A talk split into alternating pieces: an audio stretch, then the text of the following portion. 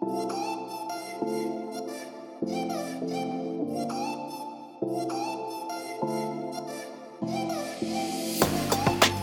ンクスポーツあずさ設計井上重道です。よバリュー原田です。よろしくお願いします。ろしくお願いします。さあシーズン4も、えー、最後のテーマになりました。はい、はい。えー、今回のテーマは、えー、Web3 時代のスポーツ産業の持続的な成長に向けてのお話になります、はい、前回ですねファンが参加できる仕組みとか、まあ、関与できる仕組みみたいなものを学んできました、はい、で NFT 活用によって、まあ、コミュニティ形成の側面がこう、まあ、より強くなってきていることも分かったと思います。はいでまあ、シーズン4最終回ですね、うん、ここではまあそういった取り組みがまあやっぱ一過性のもので終わってはいけないので、まあ、持続的な取り組みとしてつなげていかなければならないと思っています。はい、でまあ、そのために必要なまあ要素っていうところをですね、ちょっとお聞きしていきたいと思っています。はい。ということで前回に引き続き、えー、西村朝日法律事務所の稲垣先生にお話しいただきます。よろしくお願いします。よろしくお願いします。よろしくお願いしますはいということで今回は Web3 時代のスポーツ産業の持続的な成長に向けてのお話を伺っていきたいんですけれどももう最初からド直球でいかせていただくんですけど Web3.0 時代において、まあ、スポーツビジネスの持続的な成長に向けて必要な要素って先生的には何だと思いますか？はいそうですね。まずやっぱり何といっても法制度とか、あの仕組み作りっていうところかなというふうに思ってます、うん。うん、NFT にしてもそうですしメタバースにしてもそうなんですけれども、あのやはりまだきちんとそれらを適切に活用するための法的な土壌っていうのが、あの出来上がっていないですし、でそれはあの NFT メタバース全ての産業領域にあの通じるものではあるんですけれども、はい、じゃあそれをスポーツで活用しようとする場合にですね、やっぱりこのあのスポーツ自体が前回前回もお話ししている通り、その権利ビジネスっていうところで、権利を活用したビジネス肖像権とか放映権とか、データに関する権利とかが、あの関わってくるところなのであのそういったところが適切に活用できるように整備今権利がされされてるかっていうとやっぱりこれもあのされてないわけなんですね。その競技団体とかプロスポーツ団体によって、その権利のあの整備状況とか整理の仕方っていうところがルールっていうのがそれぞれのスポーツによって違っている部分があってですね統一的なルール作りとかですね内部的なルールっていうのが外に出ていくっていうようなあの形になっていかないとなかなかその事業者がですねこの NFT とかメタバースとか Web3 の領域におけるそのビジネスをやっていこうとしてもなかなかうまくいかないところがありますのでまあそういったところをルール整備をしていくっていうのは一つ重要な点かなっていうふうに思っています。はい、でそれでですね Web3 の領域であの入り口論として新しい収益っていうのが生まれたとしてそのスポーツビジネスの持続的な発展という観点からすると、うん、やっぱり出口論というかそれを循環させるシステムっていうのもやっぱり重要だなというふうに思っていまして、うん、あのスポーツエコシステム推進協議会で今活動している中で、うん、スポーツ DX の領域でですねあの新しい収益源が生まれたとして、はい、でそれをどういうふうに循環させていくのかと、うん、でそれをどうあの社会課題の解決につなげていくのかというようなところの中でやっぱり大きな収益が生まれてもそれを循環させる管があのやっぱりまだ今日本のスポーツ業界においては適切にに整備されてなくてで特にスポーツ団体からですね例えばチームとか球団からその選手にどういうふうにあのお金が流れていくのかとか、その引退した選手のそのセカンドキャリアとして十分な資金っていうのが選手に行き渡るようなシステムができているのかとか競技力その強化のためのそのお金っていうのがきちんとあの回る仕組みができているのか、でできたとしても大きなお金っていうのが例えばドンと競技団体にその入ってきたとして、でそれが適切に使われるようなあの人的な仕組みがあるのか、そういった資金の循環っていうのもそうなんですけれども大きなお金が入った時の不祥事を予防するために、お金のきちんとした使い道を考えられるその経営者の方々だったりとか、えー、と弁護士とかあの公認会計士をはじめとしたあの専門家の人材っていうのがやっぱりまだまだ足りないところがあのあるので、それが持続的な成長のためには資金の循環とその人の循環をあのさせるシステム作りっていうのがやっぱり重要かなというふうに思ってます。でその Web3 時代っていうところに行くとやっぱりテクノロジーの話になってくるので、やっぱりテクノロジーに強い人材っていうのもあのそうだと思いますし、お金と人の循環システムっていうのが出口論というところの部分でも重要かなというふうに思いますね。なるほど。ですね。まあ Web3 時代においての、うん、まあ今後の日本の可能性っていうところ。日本のまあそうですねコンテンツ力であったりとか、うん、その日本のまあスポーツの可能性、スポーツコンテンツの可能性みたいなところについてお伺いさせていただきたいですけど。えっと、日本とですねアメリカとか欧州のスポーツ産業ってよく比較されて、はいうん、私もそのスポーツの領域でいろいろといろんな方にお話を伺う中で、ぱり思うのは数字で言うとですね MLB と NPB っていうのは、今10倍とかそれぐらいのあの差がついてるって言われてたりとか J リーグとそのプレミアリーグはもっと大きな差がついてるとか、あの NBA と B リーグはもっと大きな差がついてるとか、そういった話を聞くんですけれども、ただそのコンテンツ力としてその日本が負けてるかというとですね世界的に見ればそうかもしれないですけれどもただ日本におけるその例えば NPB で言えばチケット収益というか、そのスタジアムを埋め尽くすファンの数でいうと、その MLB と比べても全然遜色はないですしであの10年ぐらい前はですねその NPB と MLB のその市場規模っていうのは変わらなかったっていうふうにあの言われていてテクノロジーがアメリカではどんどんどんどん発達していってインターネット放映権っていうのがその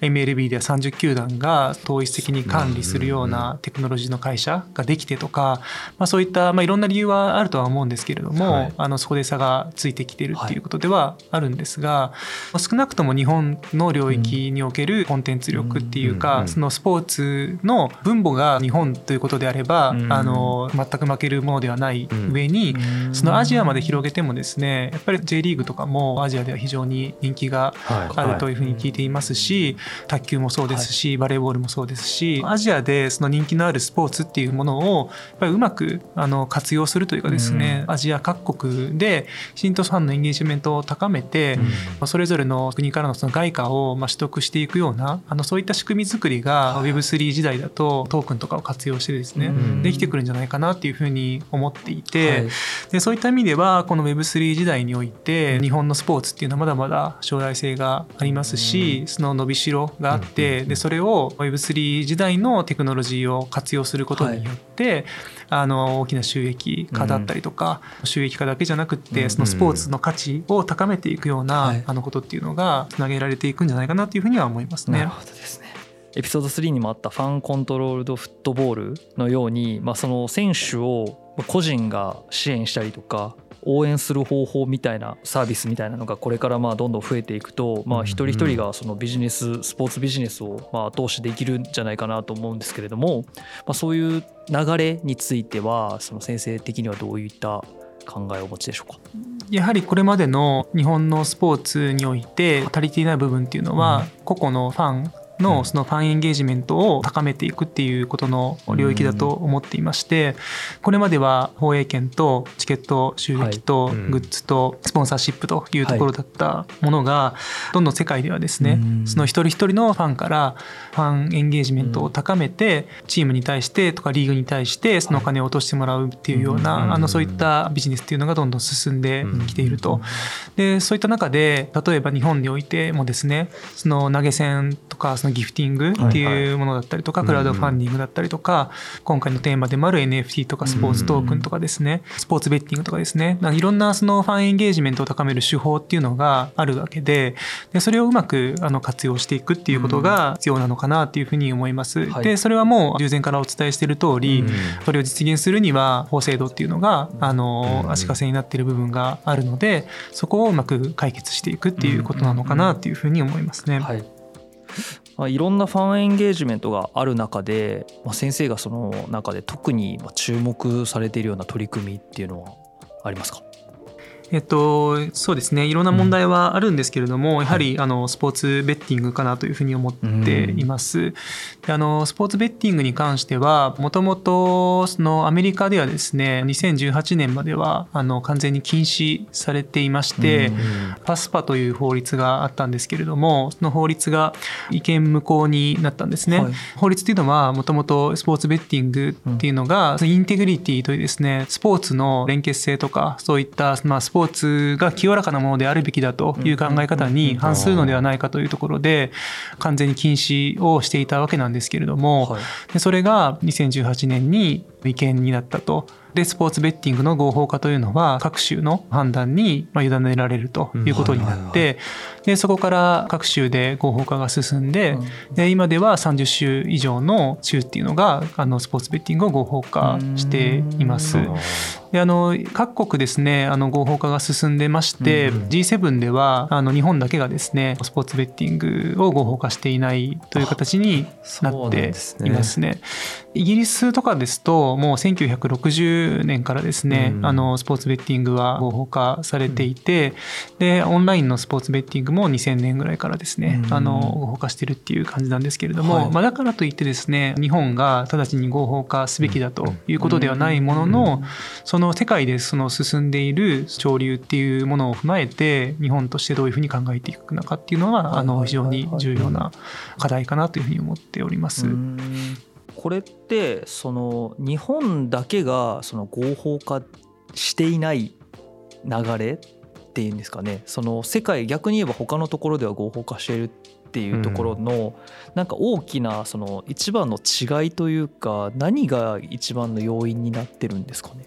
えっと、これはですねアメリカがその合法化した経緯っていうのが、はい、協議会とかで調査をして分かってきたんですけれども、はい、もうインターネットでですねこのオンラインスポーツベッティングっていうものがどんどん進んでいてほっといてもあらゆるスポーツが賭けの対象になってしまってるんですね。でアメリカもですねもうあの世界的なコンテンツなのでその合法国からどんどんインターネットでかけられてますね。で国内で禁止しててもどんどん海外からかけられてると。はいアメリカから見てその海外のそのあのベッティングサイトにアメリカ国内からアクセスをして違法に あのベッティングをやる人があのどんどん増えていってでそれが止められないというようなその状況になってもうインターネットを止めるしか方法はないよねみたいな感じの状況になっていたと。そういう状況の中でえっと、2018年にその違憲になったわけですけれども、はい、その6、7年前に、ある州でスポーツベッティングの一部を合法化しようっていうような、そういったあの住民投票が行われてですね、でそれに対して NBA とか MLB とかがその反対だって言って、で、訴訟、訴えを起こしたんですね。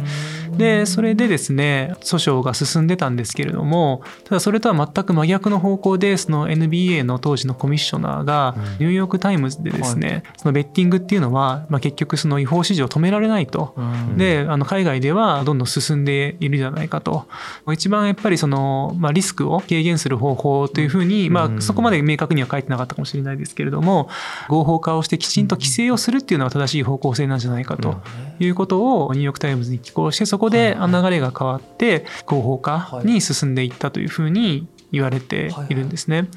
でその上でそのアメリカはスポーツベッティングを各州で合法化進めてでスポーツベッティングの収益っていうのを教育とか福祉とか依存症対策とかのお金に使っていたりとかして公益的なところにあのベッティングの収益を使っているというような状況のようですね。G7 の中でまああの今日本だけっていうふうにおっしゃられてましたけど、えーと、アメリカが最後だったんですか？その日本以外で言うと。えっ、ー、と日本以外で言うと最後はおそらくカナダじゃないですかね。そうなんだ。はい、でブラジルもあれかな合法になってるはずだからブラジルが直近だと。あじゃあ結構イギリスがまあ最初60年代にはもう合法やったけどそれ以外の国は割と最近になって一気にその流れが来たっていう。そうですね。なるほど。だからやっぱりそこもインターネットの影響というか日本がある種そこに対して同じ状況が日本からでも起こってもおかしくなさそうなんだけれども日本ではそれが起きていないそうですね。日本においてはやっぱり非常に難しい問題があってやっぱり50年ほど前にですね黒い霧事件っていうのが起こって、プロ野球においてその八百長の問題が生じたんですね。でそういったやっぱり苦い経験っていうのが、あのあるしやはりそのオンラインベッティングでその今本当に主流になっているのは試合を見ながらかけるっていうそのインプレーのそのベッティングっていうのが主流になってきていてですね。でそうすると八百長のリスクがより高まるのではないかっていうようなところがあの懸念されていたりだとかですね。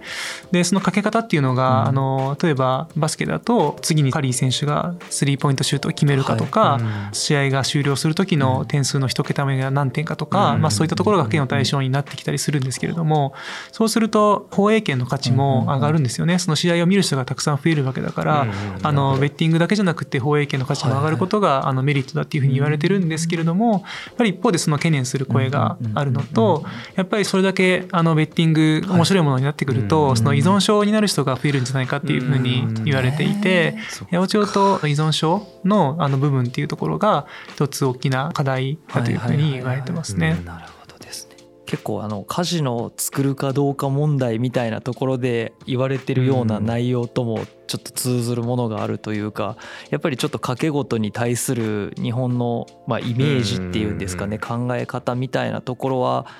まあ海外に比べて特殊というかまあ厳しいような印象ですかねやっぱり。そうですね、うん、やっぱりあのそこはあると思いますし、はい、ただその一方でやっぱりフラットにあの判断しないといけないかなって思うのはすで、に日本のスポーツっていうのが賭けの対象になっていて、うん、その海外からですねその5兆とか6兆とかの賭けの対象になってるんですね。でその56兆のその金額からですねほとんど日本にお金が入ってきてないっていうふうに言われててかけられる損をしちゃってるわけなんですよね。でその日本でその合法化するかどうかっていうのは、まあ、いろんな問題があると、なんだけれどもやっぱりその海外からすでにかけられているっていうその事実があって、でそこからの収益がほとんど日本に入ってきてない事実をどうにかしないといけないっていうところは誰が考えてもそこは何とかしないといけないですよねっていうふうになりますよね。でそこを踏まえてじゃあ日本を合法化に持っていくのか、その今のままで禁止してままにするのかっていうところはまた次の段階の話であってそこもしっかり議論する必要があるんですけれども、やっぱり事実がきちんとまだ世の中に広まってない部分があるので、うん、そういったところをあのきちんとこの協議会としてもですね、はい、そのまずそのファクトっていうものをちゃんと出していき、うん、フラットな情報からどういうふうにこれから行っていくのが適切なのかっていうのを議論していかないといけないなと思いますね。五六兆ってすごいですね。ね本当ですね。日本のスポーツだから要は J リーグとかのその試合結果みたいなのが海外でそうですね。そういうので賭けの対象にされてる対象になってます。だからそれがまあ前回前々回とかでおっしゃられてたアジアで J リーグが人気でっていうところの背景はそういうのも影響してるそういうのも影響してる部分もあると思いますしでそのベッティングを実現するにはデータを取得することがあの大事なんですね。そのデータっていうのも今何が起こっているのかっていうデータが大事なんですよ。でさっき申し上げた試合を見ながらそのかけるっていうことが行われているので実際の試合から数秒以内のデータっていうのが価値を持って取引をされるんですけどでそれがその日本だとですね勝手にスタジアムとかアリーナにデータの会社の人が立ち入って外人が立ち入ってブツブツインカムつけてあの今ヘッドホンつけてますけど インカムをつけてブツブツ実況中継してであのデータを流してるんですよ。でそれをあの止めないといけないんですけれども止める法的な手段っていうのがなかなかあの難しいところがあってで本来であればでもアメリカとかイギリスとかってお金を払ってそのデータを取得されてるんですよね。でそれを日本は勝手に取られてしまっている。でそれによって結果的に海外からかけられ損をしてるっていうところがあってかけられ損っていうのはあれであれなんですけどそのただ乗りされてるような状況ですねでそれをまずはどうにかしないといけないですね。これ過去のアメリカもやっぱそういう状況にあったってことですね。状況にあったというふうに言われてますね。なるほど。いや最後の最後に結構衝撃的な情報だったというか 多分ほとんどのえ僕だけ知らなかったわけではないですよね。ねこの僕も そのなんていうんですか？人が入り込んでブツブツ言ってるぐらいの情報の流し方っていうのも、そうですね。意外とそこアナログなんやなっていうアナログですね、あのテレビで見ると10秒ぐらい遅れるじゃないですか、で、ね、インターネットだと1分ぐらい遅れるので、価値がつかないわけなんですよね。その遅延をだから本当 FX のあれみたいな冷凍見るみたいなくらいの感じでみんなが試合の結果の動きみたいなのを見てるってそうなんですよね。でそこをどう法的に対策していくのかを、はい、やっぱりあのスポーツ団体の方々も考える必要があって、はい、で政府も考える必要があってっていうところが一つ重要なところなんですよね。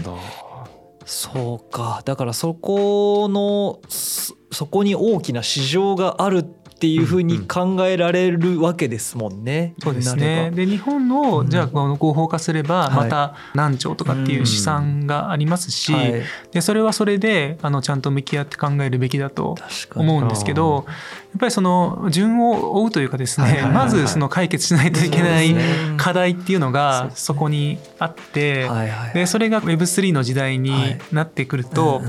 もうデータっていうのがもっとより容易に取得されることになったりだとかですね,、その個人がデータを持つ時代だとかっていうふうに言ってくるとその辺も発達してくるかもしれないですしで個人がベッティングをあの楽しむっていうようなところもですね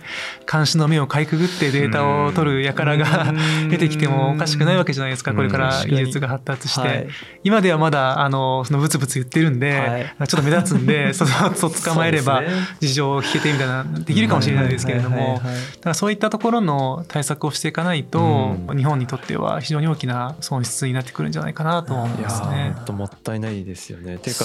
そのフリーライダーみたいなのの是正をファーストステップとすると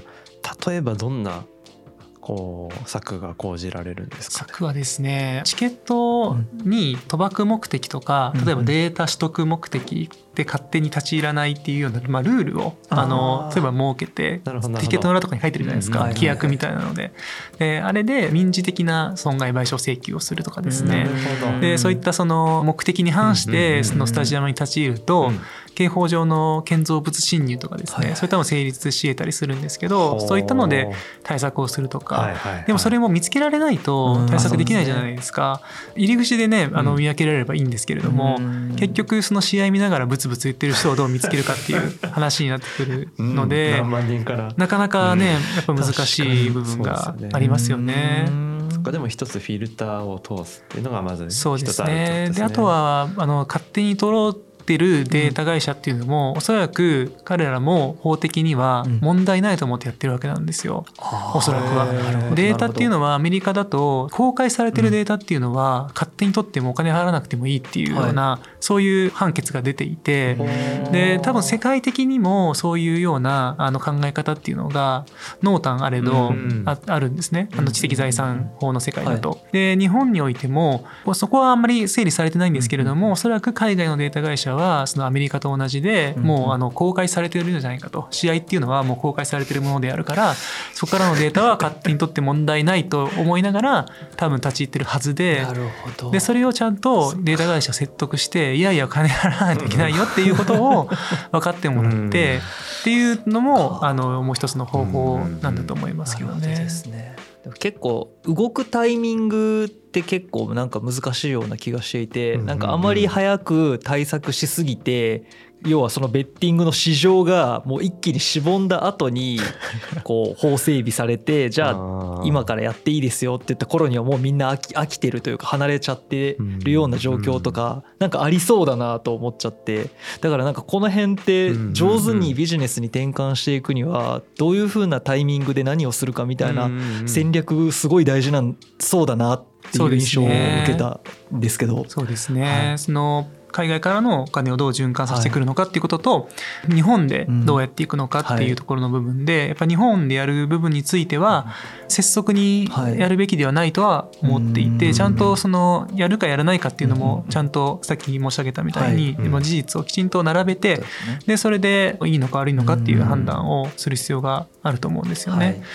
でそこでそのやっぱり八百長とか依存症とか、そういったセンシティブな問題っていうのを、例えばそのイギリスとかだとテクノロジーで依存症対策をしてるとか、あの八百長にしてもきちんと団体をあの作ってその団体がいろんなステークホルダーから情報を得てアラートを鳴らしたりだとかですね。そういったインテグリティをきちんとあの守っていくっていうようなところをやっているわけでそのインテグリティでいうと日本が合法化しようがしまいが絶対今すぐ作るような話だとは思ってるんですね。なぜならもう海外からかけられちゃっているので、はい、もうすでにあの八百長のリスクは顕在化しちゃっているので、そういった今やるべきことは何なのかっていうのと、じゃあ将来的にその合法化に向かうのか向かわないのかとか、でその今トトっていうものも一方で,、あの J リーグとかではやってて、B リーグで今年からやれるようになったしやりましたし、でトトの拡大で1試合ずつ、あのかけれるようになったんですけれども、そういったものも含めてじゃあそういったのをどうするんだとかですね、いろんな問題があって、でそこは何ていうんですかねもう全ステークホルダーで、特にそのやっぱり賭けの対象にすでになっているスポーツ団体とか、そう選手とかの意見っていうのをちゃんと聞いて、そこを踏まえてどういうふうにあの考えていくのかっていうのをやっていかないといけない。なと思いますね。いやちょっと2つ目のエピソードの時の段階でもすでに壁はすごい大きくて高いんだなっていう印象を受けたんですけどまさかその壁の向こうにもさらに壁があってみたいな状態というか、本当進撃の巨人みたいな話だなと思ったんですけど恐ろしい話ですねこれは。そうか。でもいや本当に56兆円の規模でその自分たちの国のスポーツがかけようとの対象になってるっていうのは正直結構な衝撃というか。そうですね、うん、で今本当にその海外のベッティングのサイトっていうのが本当日本を狙い撃ちしてきてるような状況でもうあの日本があまりその強い態度をこれまで示していないので、はい、あ日本っていうのはこれ家計の対象にしても 何も言ってこないんだとかですね、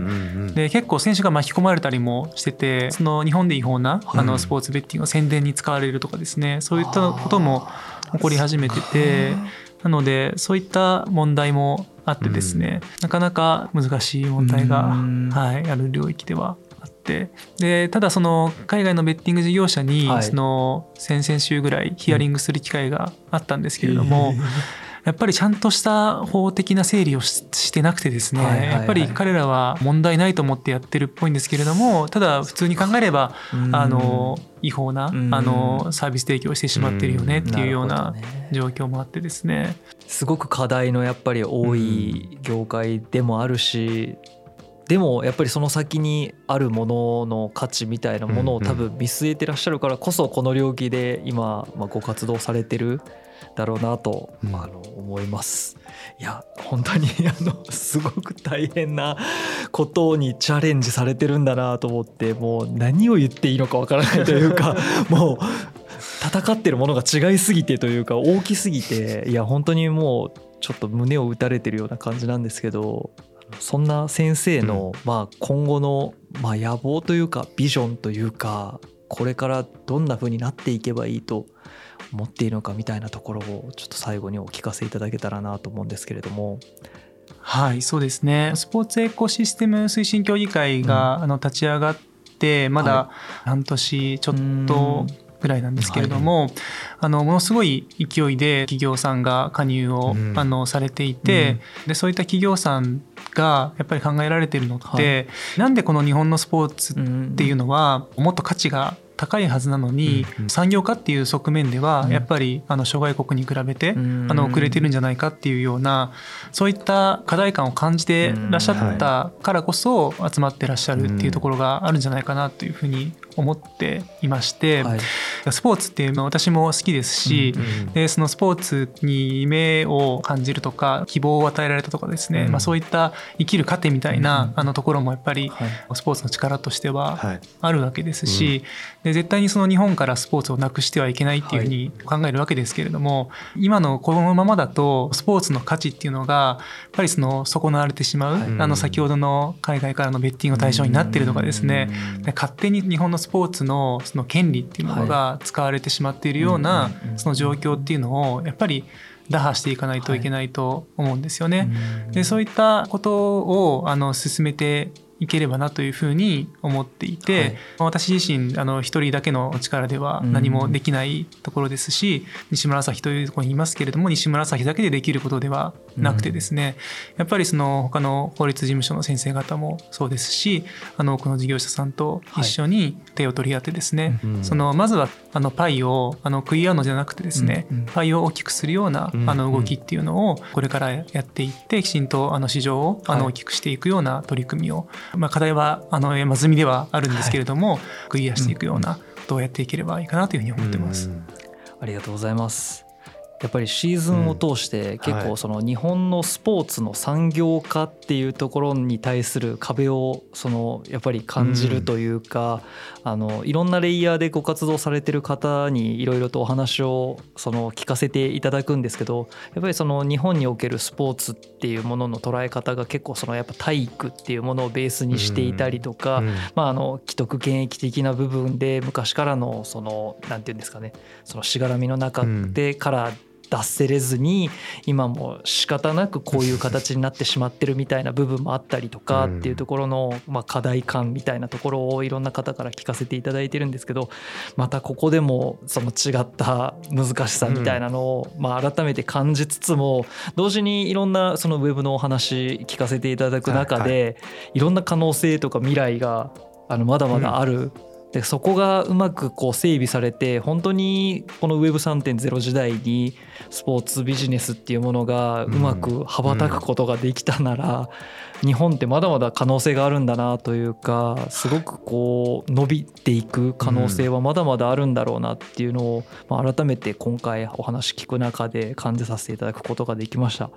本当にありがとうございました。本当にあの NFT についてこのシーズン4であの、まあ、原理原則からあの理解させていただくことができましたし、まあ、なんか仕組みとかこうしつらえていろいろ海外事例も含めて、うん、あのお話お聞きできたんですけども、まあ、さらにこの目的設定とあとやっぱそれをこう使う活用できる人材育成っていうところもすごく大事なんだなっていうのが今回の稲垣先生の話で非常にあの見えてきた部分かなと思ってます。まあ、本当にこのあのシーズン4、うん、あの4話聞くとあのその辺がすごい体系的に理解できるんじゃないかなというふうに思っておりますので本当に稲垣先生楽しい時間を本当にありがとうございました。こちらこそありがとうございました。ありがとうございました。あずさ設計が提供するシンクスポーツは毎週月曜朝7時に配信予定です。次回シーズン5でまたお会いしましょう。ご視聴ありがとうございました。ありがとうございました。